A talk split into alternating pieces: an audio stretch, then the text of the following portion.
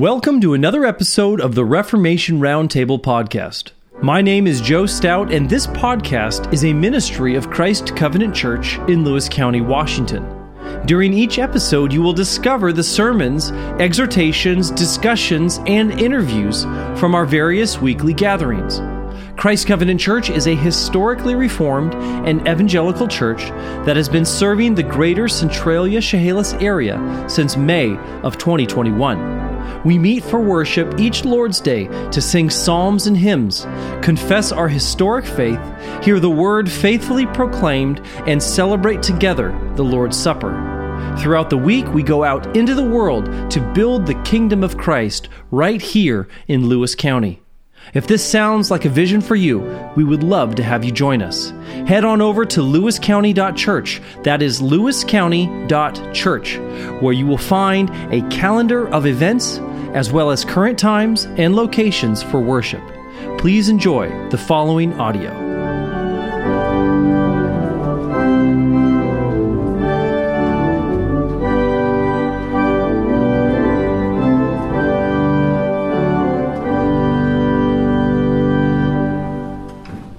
Meditation in preparation for worship this morning comes from Psalm 119, 169, and 170.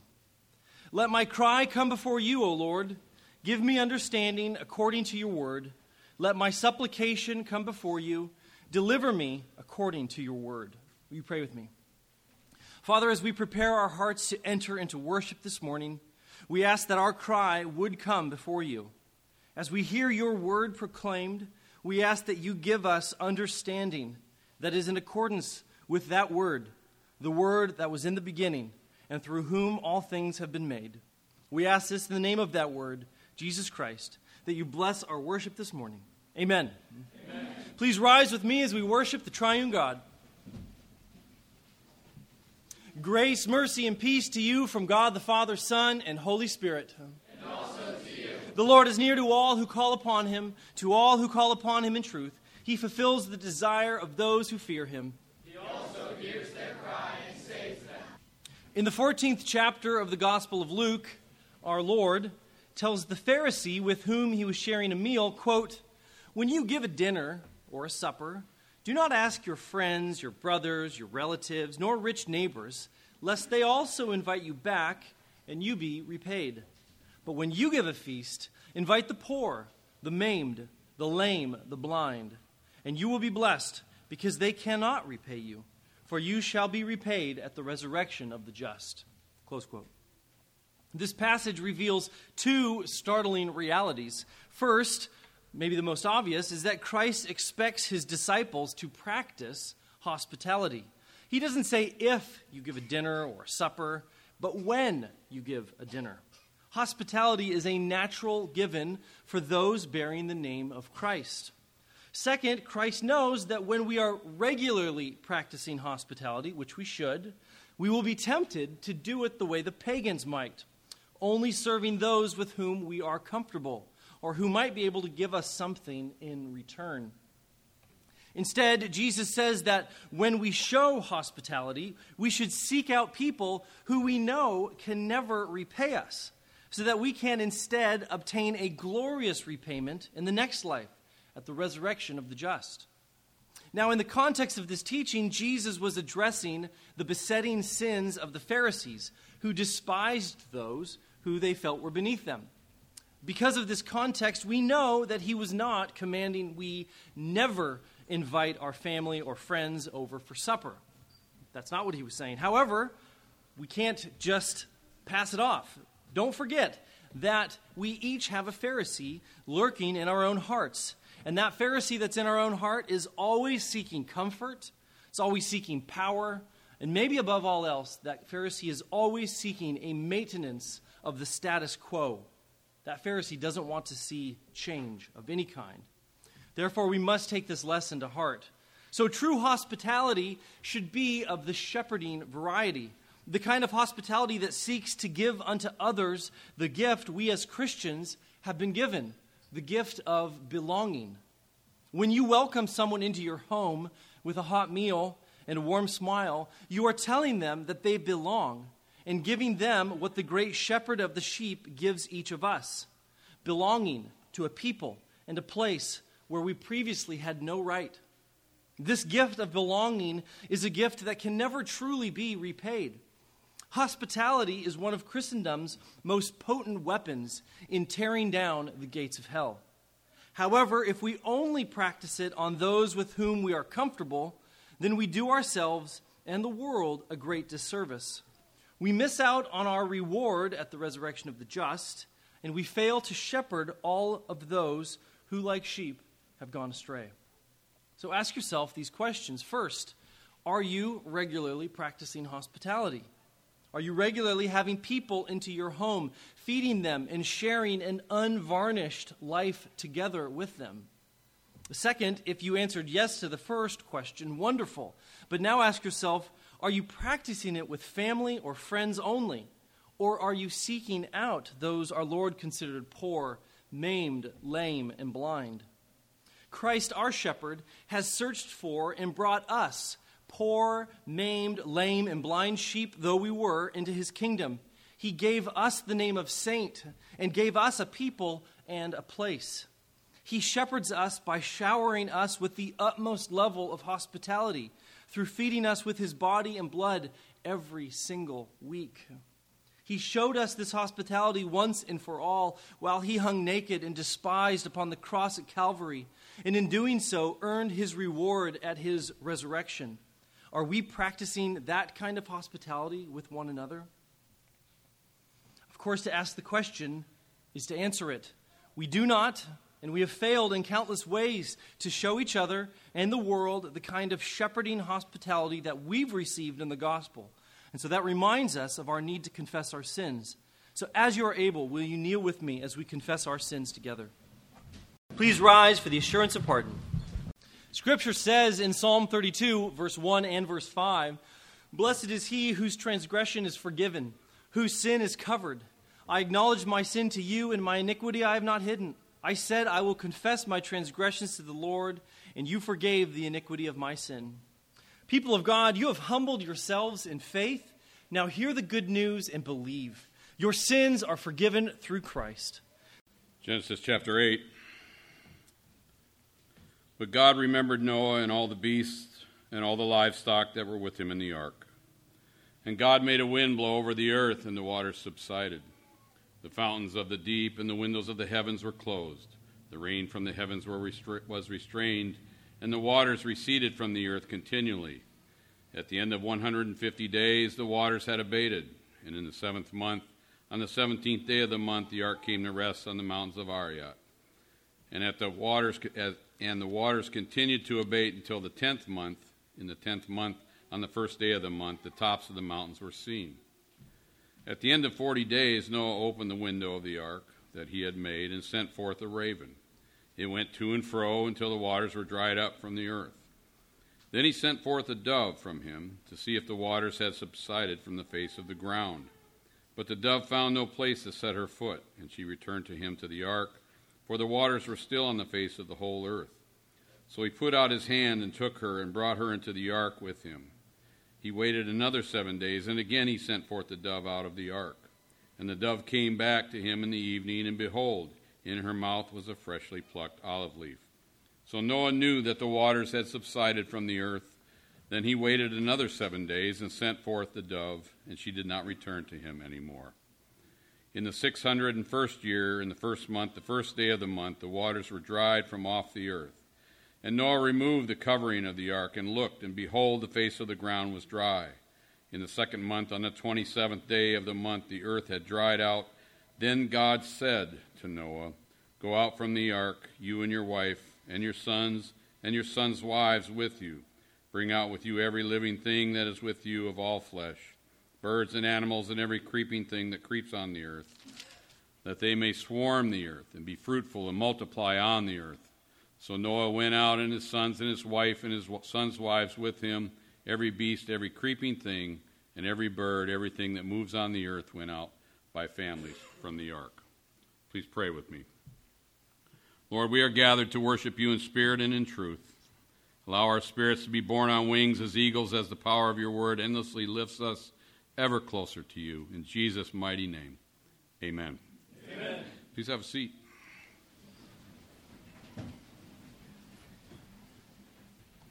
Well, good morning, Christ Covenant and, and visitors. As we um, as we continue to plumb the depths of the great book of Genesis, no pun intended here, we have moved into the flood itself, and now we look to see what Moses was inspired to record and what the Holy Spirit has for us. The post diluvian survivors that we are, what we should consider here as we look at these 19 verses in chapter 8 of Genesis. And as we look at this portion of Scripture, I want to point out three things, which I will do in ascending order of importance as we go through the message this morning. The first one being that Noah was on the ark and he was on the ark a, a certain period of time. The second thing is that God remembered Noah. And that's the point I will uh, make a strong highlight of this morning. And we also see that God speaks to Noah. Noah's on this ark 370 days. Now we've all been, uh, we've all had this story of Noah shared with us uh, often as young young folks in church or in Sunday school or whatever, and we hear we hear about Noah and the ark and God's favor towards Noah and all these things, and there's such a powerful message in that. Uh, we've we've taught Noah and the ark to our youngsters and to those in in um, Sunday school that we were responsible for. But the thing that as I looked at this scripture, and I, and I read it a lot because it is so familiar. And again, it's not, it's, it's an easy portion of scripture to maybe read through and just continue to go on and on and on without, without stopping a moment and just considering the things that are contained in these verses. That Noah was on the ark 370 days. 370 days was he on the ark. That, uh, seven days in advance the flood is announced. And all, the, all this is in Scripture. It's borne out in Scripture, this, these, this timetable. Waters prevail for a 150 day period, waters abate for a 150 day period. The earth dries out during a 70 day period. And God begins to reverse the process that He started in Genesis 7, verse 11.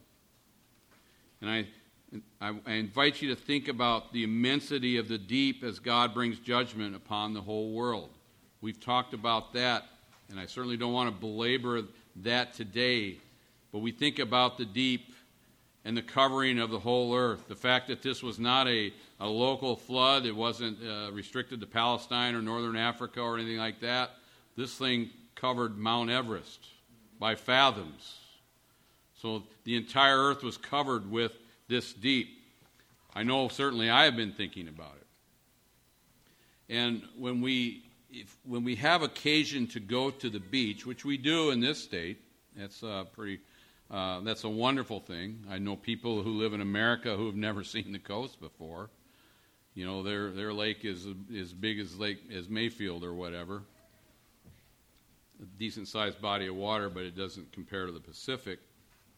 I remember uh, Kay and I every 20 years uh, on their anniversary. Uh, we went up for our honeymoon in 1979 to Oahu in Hawaii, and then uh, every 20 years after that, we've gone. And I think we're going to have to step up the frequency a little bit because I'm getting a little, I'm getting a little long in the tooth. But anyway, I remember the first time we went in 1979 as as a young couple, and we had occasion to go to Pearl Harbor, and we went in and uh, took the tour of the Pearl Harbor uh, Memorial, and you you take a little ferry out to the memorial, and um, it's a very, uh, it's a very sobering thing.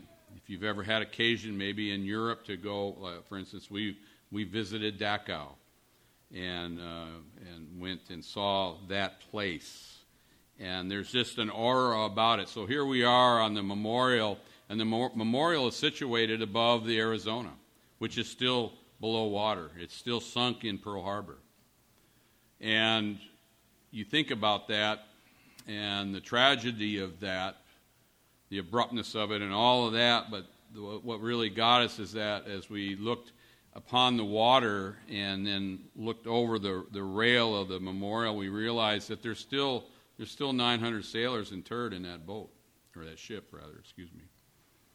It's a very sobering thing to consider. So there's, there's this sense about the ocean that we have, certainly the vastness of it.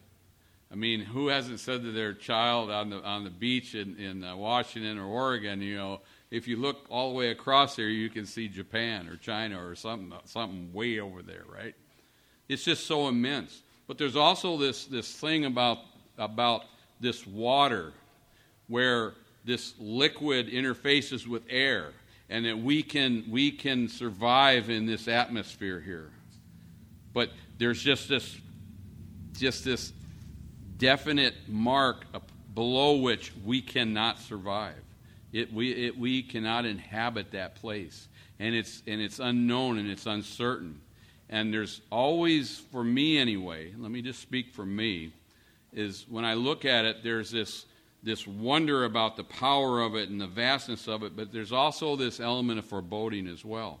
So the reason I kind of went on about this for a little bit is I'm thinking about I'm thinking about Noah on this ark. I'm thinking about Noah on this ark not for 40 days, not for 40 days and a week while God dries it out. Now, he, could he have done it? Absolutely. We know he could have. But for 370 days, he resided in this. And remember the last time I was up here, we talked about how God shut him in, how the ark was closed to, to safeguard Noah, and how God sealed him and his family in this, along with the creatures that were brought on board as well. 370 days. And I think about what it must have been like for Noah and his family as they were shut in and floating on this sea of judgment for 370 days. Might they, might they even, and I'm speculating here, or not even speculating, but just wonder, it made me think, you know, as the waters began to accumulate, as the waters began to arise, could, could the, the people in the ark could they hear the cries and the wails of those who God was executing judgment against? Could they hear that through the walls of the ark? Could they, could, could they hear people maybe hitting the, hitting the hull going, Save us, help us? Could that have been happening? I don't know. But I can tell you this that if you were ensconced in the ark, if you were, if you were selected and chosen by God to be put on that ark, that you wouldn't be able to help yourself, but think about those who are out there, who are, who are under that great judgment that's going on. Do you think Noah suffered any doubt when he was on the ark? Do you, do you think he doubted, had any doubt about himself and, and his worthiness to be singled out for this, this redemption?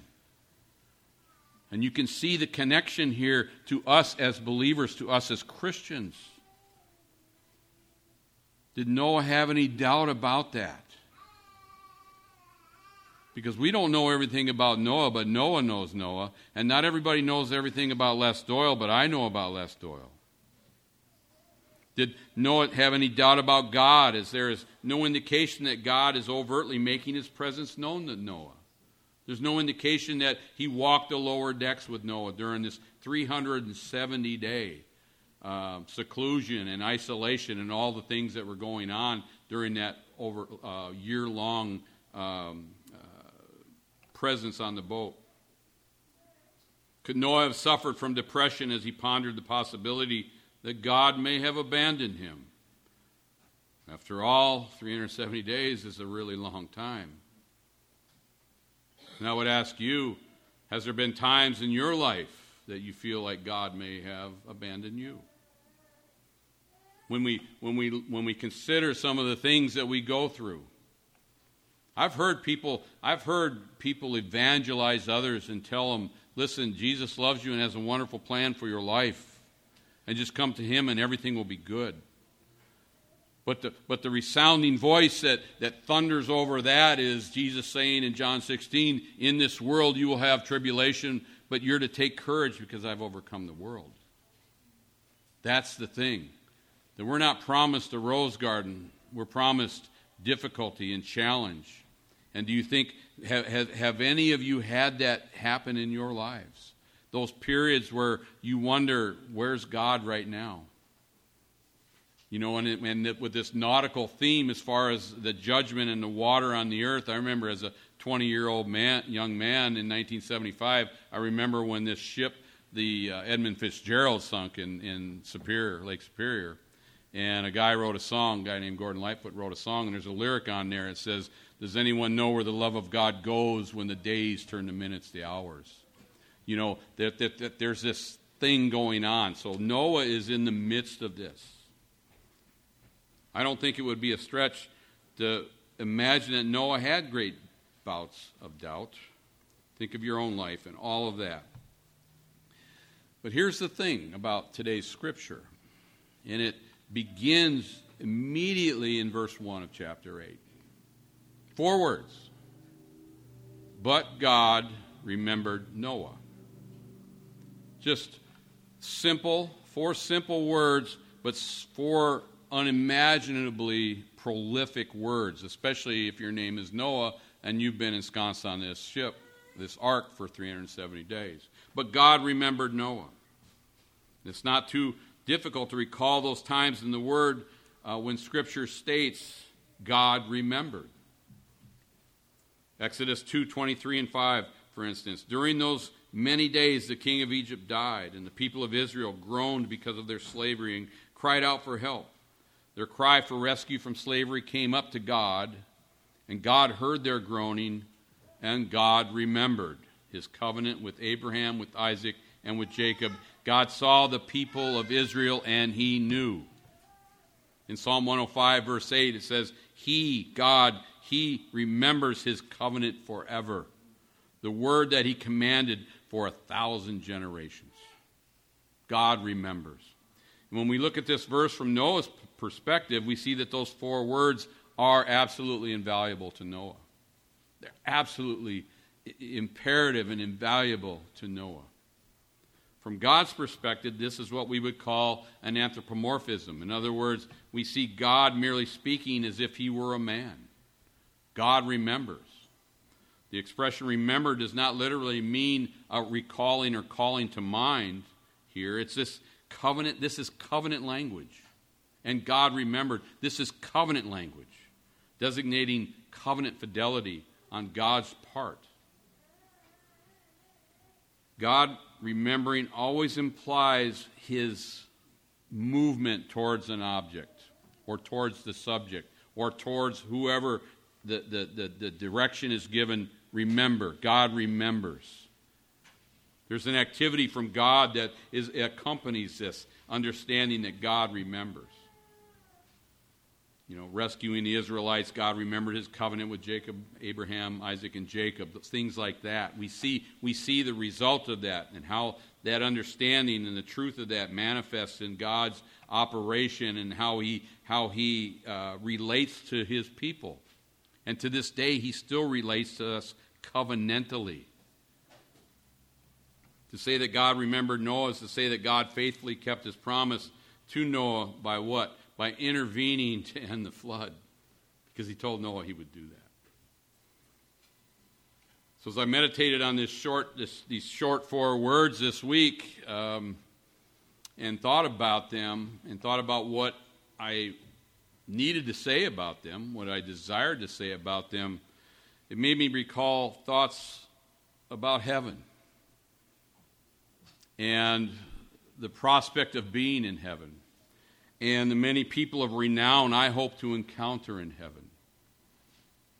I hope, and I'm certain I will, see Paul. I hope and I'm certain I will see Peter. I hope and am certain I will see saints that I love and from my family that have gone on before me. Obviously, the first one I will seek out is our Lord, but it's something to think about. But I recalled now an exchange in Luke as I was thinking about, but God remembered Noah. And the exchange with Jesus and, a, and another person went like this. And he said, This robber who was hanging naked next to Jesus on the cross said to Jesus, Remember me Remember me when you come into your kingdom. And he said to him, Jesus said to him, Truly I say to you, today you will be with me in paradise. There is, there is one person for sure that we are absolutely certain of who is in heaven. It's, it's, it's just there. But I said, how do I have to do, do I have to contort a whole lot? Do I have to stretch a whole lot to, to work that understanding that the man asks God to remember him? And the implication is Jesus remembers him, remembered him, and in fact remembered him by saying and telling him with no, in no uncertain terms, today you will be with me in paradise. I want to see that guy. I just do. It's just something that I harbor within me. Of course, we would naturally assert that God doesn't forget anything. He's God. He doesn't forget anything. The assertion, though true, is abstract and misses the important connection between God's remembrance of Noah and his showing in tangible ways that he remembers him. So, as, as it is said that God remembered Noah, God acted again. The waters abated, the waters withdrew, the waters went to the place they belonged, where God dictated they go because he is sovereign over everything. So God remembered Noah in three ways. The first way we see him remembering Noah is he began to remove the water, like he said he would. The great judgment upon man and the earth has been accomplished to God's satisfaction. We see in, in uh, part B of verse 1 there, it says, And God made a wind blow over the earth, and the waters subsided.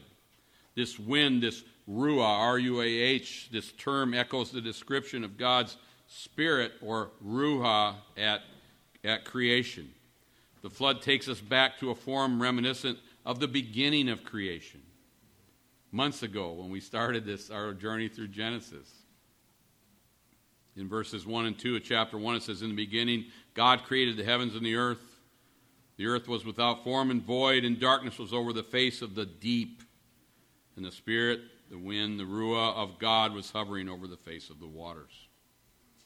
And remember that Moses witnessed the might of God's wind to induce and chase away a locust plague in Exodus 19 and to part the sea so that the Israelites could cross on dry ground with the Egyptian army in hot pursuit of them. In Exodus 15, verse 10, it says, You blew with your wind, the sea covered them, they sank like lead in mighty waters. And in Numbers 11, verse 31, says, Then a wind from the Lord sprang up, and it brought quail from the sea and let them fall beside the camp. God is celebrated as one who lays the beams of his chambers on the waters. He makes the clouds his chariot. He rides on the wings of the wind. He makes his messenger winds. He ministers a flaming fire in Psalm 104. When God remembers, he often does it with a new burst of power. The second way that God remembered Noah was by giving him a sign. God gave him this sign through the sending out and returning of the dove. The dove returning with the olive branch must have been, imagine this, quite a sign to Noah. Locked in 370 days, the waters covering literally everything. There wasn't some lone cedar tree or something sticking up out of the water. It God ensured that there it enveloped everything, and not just barely, but substantially. The olive tree and the olive branch have been symbols of peace and reconciliation ever since the account of Noah's flood, right? We always hear about an olive branch being offered as, as a token and as a symbol. When the dove brought Noah a plucked olive leaf in its beak, the olive branch represented new life sprouting on the earth. The olive tree was alive and growing. The promise of the dove's olive branch was a new beginning for humanity peace and reconciliation with God, renewal and revival. The slow and hardy growth of the olive tree also implies establishment and peace. Some of the oldest olive trees in the world still grow today in the Garden of Gethsemane on the Mount of Olives. The third way we see God remembered is with words. And this is also the third point, the third observation that just is very apparent in these 19 verses of Genesis chapter 1. We talk about the sea, we talk about God remembering, and now we, we think about God speaking. It does say something about Noah that he waited to hear from the Lord before opening the door and bounding out of that funky ark, okay, into the fresh air and the post diluvian landscape that awaited him. What it says is that Noah was a holy and obedient man. Noah chose to remain in the tainted atmosphere until he was sure that his debarkation from the ark would be pleasing to God. And even in the most trivial things, Scripture is very clear that we should endeavor to do our best to be sensitive to the leading of the Holy Spirit and the will of God in our own lives. And though hearing a direct command from God in an audible voice, as Noah did, is not normative, we want to do nothing but what is in accordance with the Word of God in Holy Scripture. And that can be hard, it can be difficult. And I'm not going to get into, into the, the specifics right now, but suffice it to say that we had a grand announcement today about Aaron Ventura becoming our pastor.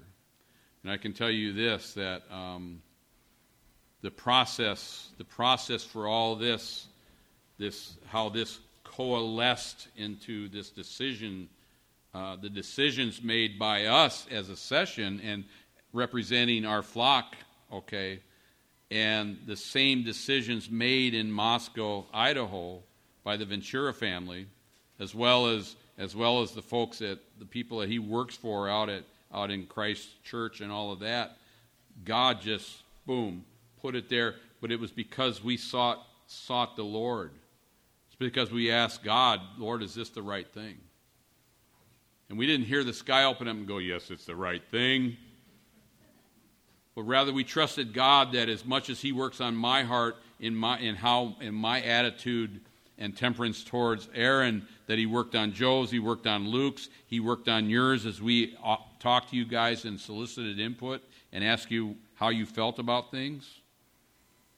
And lo and behold, He's doing the same thing to Aaron and Ellen Ventura. So even though the clouds don't open up and speak to us, we don't sit around wringing our hands and, and quivering, wondering and uncertain as to what to do, but rather we continue to seek God and seek Him by the revelation of His Word in our lives. And are the things we do, are the things we are about in our life, are they in accordance with the Word of God and how we understand it, how God has revealed Himself to us? Moses relates to us in this passage that Noah went out of the ark as soon as he, relying on the voice of God, was aware that a new habitation was given him on earth. That's a remarkable thing. So there, there's been a, you know, even in the short eight chapters of Genesis, there's been a whole lot going on here, right? I mean, a whole lot. This is not just boom, boom, boom, boom, boom. This is there, there are things going on, and we, we see God demonstrating His grace. We see God demonstrating His mercy, but we also see God demonstrating His sovereignty and His holiness and His righteousness. But we also see God acting covenantally. We see us moving towards this point, and us being on this side of the cross, we can certainly see it and embrace it and understand it, know it that what, what he said in Genesis 3:15 that we know that the head of the serpent has been crushed, crushed by the king, crushed by the promised seed of the woman, the one who came. And his name is Jesus Christ. So what do we walk away with from these 19 verses? Well, we should find should we find it any surprise at all that God remembers? Should that be remarkable to us? Maybe in a way it should, because He is so high and so highly exalted. What is man that you have any thought of him? Yet our God does. that is a remarkable and amazing thing. And I always say, you know, God, He doesn't surprise me, but He ceaselessly amazes me. That's just how I see it. We shouldn't be surprised that God remembers because God is faithful. He fulfills His promises, and we're aware of those promises. He strengthens us for adversity. And we see, we see the rainbow in the sky and know that He remembers. We know it's been hijacked and appropriated by groups contrary to where we're at, we are at. But that's for us. It's for us to know that God remembers. And, it has, and, it, and it's not implied or indicated at all that God forgets. But He does remember. And I know there's scripture in there that talks about how He, he forgets our sin when we are in Christ. I love, I love the, the uh, scripture, and it escapes me where it's at, but it, I, uh, it says that He casts our sin as far as the east is from the west. And that's an interesting thing, and I love how the Bible will say these things, but they're not they're not just uh, one offs. They're not just tossed out there for, oh, wow, you cast it that far. Think about it. If you start, if you start from here and start walking north, at some point you're going to hit a place on the globe where you start walking south. But start walking east and keep going, and you're never going to be walking west because you're just going to keep going and going and going. That's the visual. That's what God, He casts it as far as east is from the west. There's a point to that. It says something about God. So we know that God remembers. But what the marvel is, if we step back just a moment and really look at it, the marvel is, is that Noah remembered. As we see this, as we see this play out here. Noah remembered the goodness of God and God's tender mercy and grace toward him, a sinner, as the judgment loomed. We see his remembrance of the goodness and faithfulness of God allowed him, a sinner, to remain on the ark until bidden by God to come forth. Noah's remembrance of his God allowed him, a sinner, to endure 370 days of encapsulation on the ark.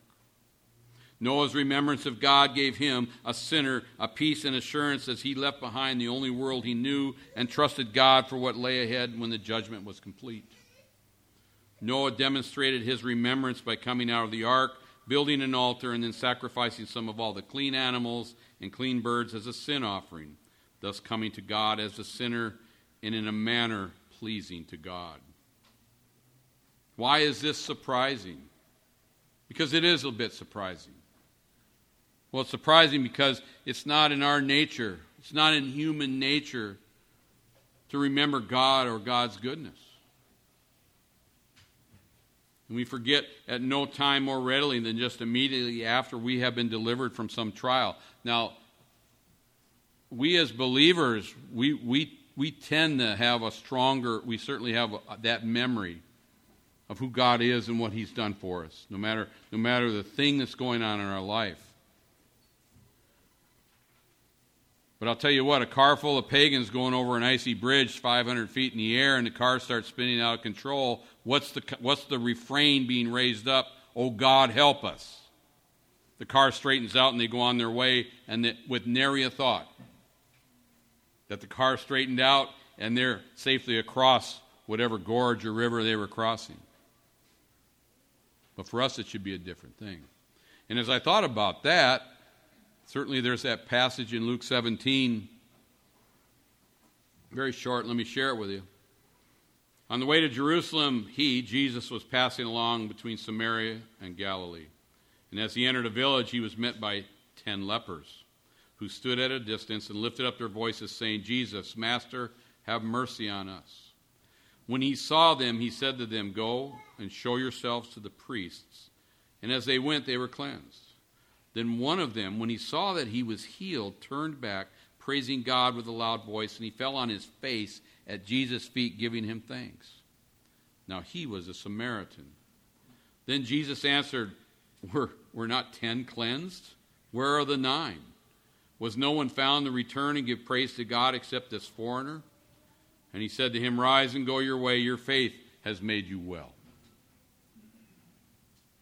Let me challenge you all to thus remember God, remember him always.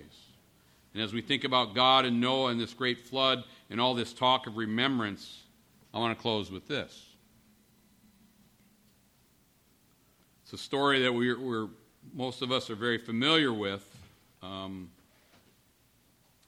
it's a man named Horatio Spafford. And he wrote a hymn called It Is Well With My Soul. Now, his wife and four daughters were on the Ville du Havre, a ship, when it sank on November 22, 1873, in the Atlantic Ocean. The, whole, the entire ship went down and his four daughters drowned. And his wife did not drown, and Spafford was made aware of this by a telegram that had two words on it. His wife only said, saved alone. Now, Spafford steamed across the Atlantic to join his grieving wife. We know, some, most of us know this story. And as his ship approached the point where the Du Havre sank, burying his daughters in the deep, he penned the words to the famous hymn, We Know and We Love So Well. And I want to close just by um, sharing that with you. It's very short, and I challenge you not to have the tune in your head as I read it, okay? But think about that. Here's, here's a man who lost four daughters. We can imagine how precious that is. And when he came to the place that marked their watery grave, he wrote this When peace like a river attendeth my way, when sorrows like sea billows roll, whatever my lot thou hast taught me to say, it is well, it is well with my soul. Though Satan should buffet, though trials should come, lest this blessed assurance control that Christ hath regarded my helpless estate and hath shed his own blood for my soul. My sin, oh, the bliss of this glorious thought, my sin not in part, but in whole, is nailed to the cross, and I bear it no more. Praise the Lord, praise the Lord, O my soul. For me, be it Christ, be it Christ hence to live. If Jordan above me shall roll, no pang shall be mine, for in death as in life thou wilt whisper thy peace to my soul. But Lord, tis for thee, for thy coming we wait. The sky, not the grave, is our goal. O trump of the angel, O voice of the Lord, blessed hope, blessed rest of my soul. And Lord, haste the day when the face shall be sight.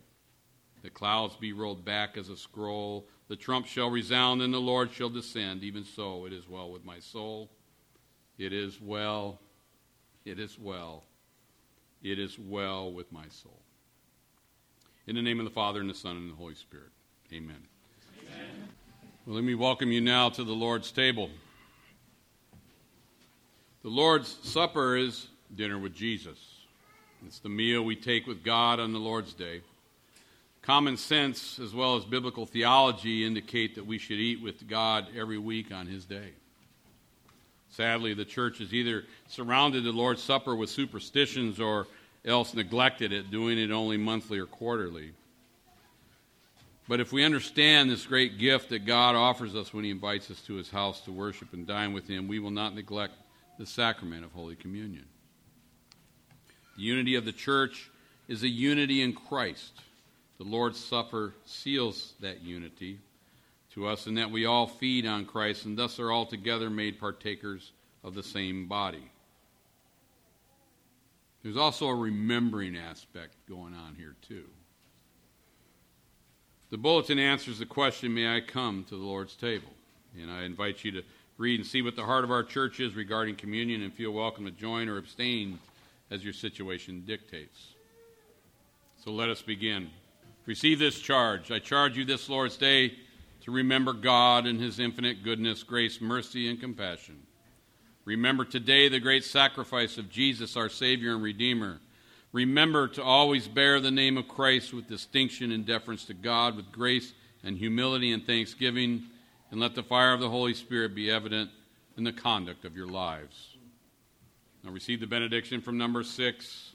The Lord bless you and keep you. The Lord make his face shine upon you and be gracious to you. The Lord lift up his countenance upon you and give you peace.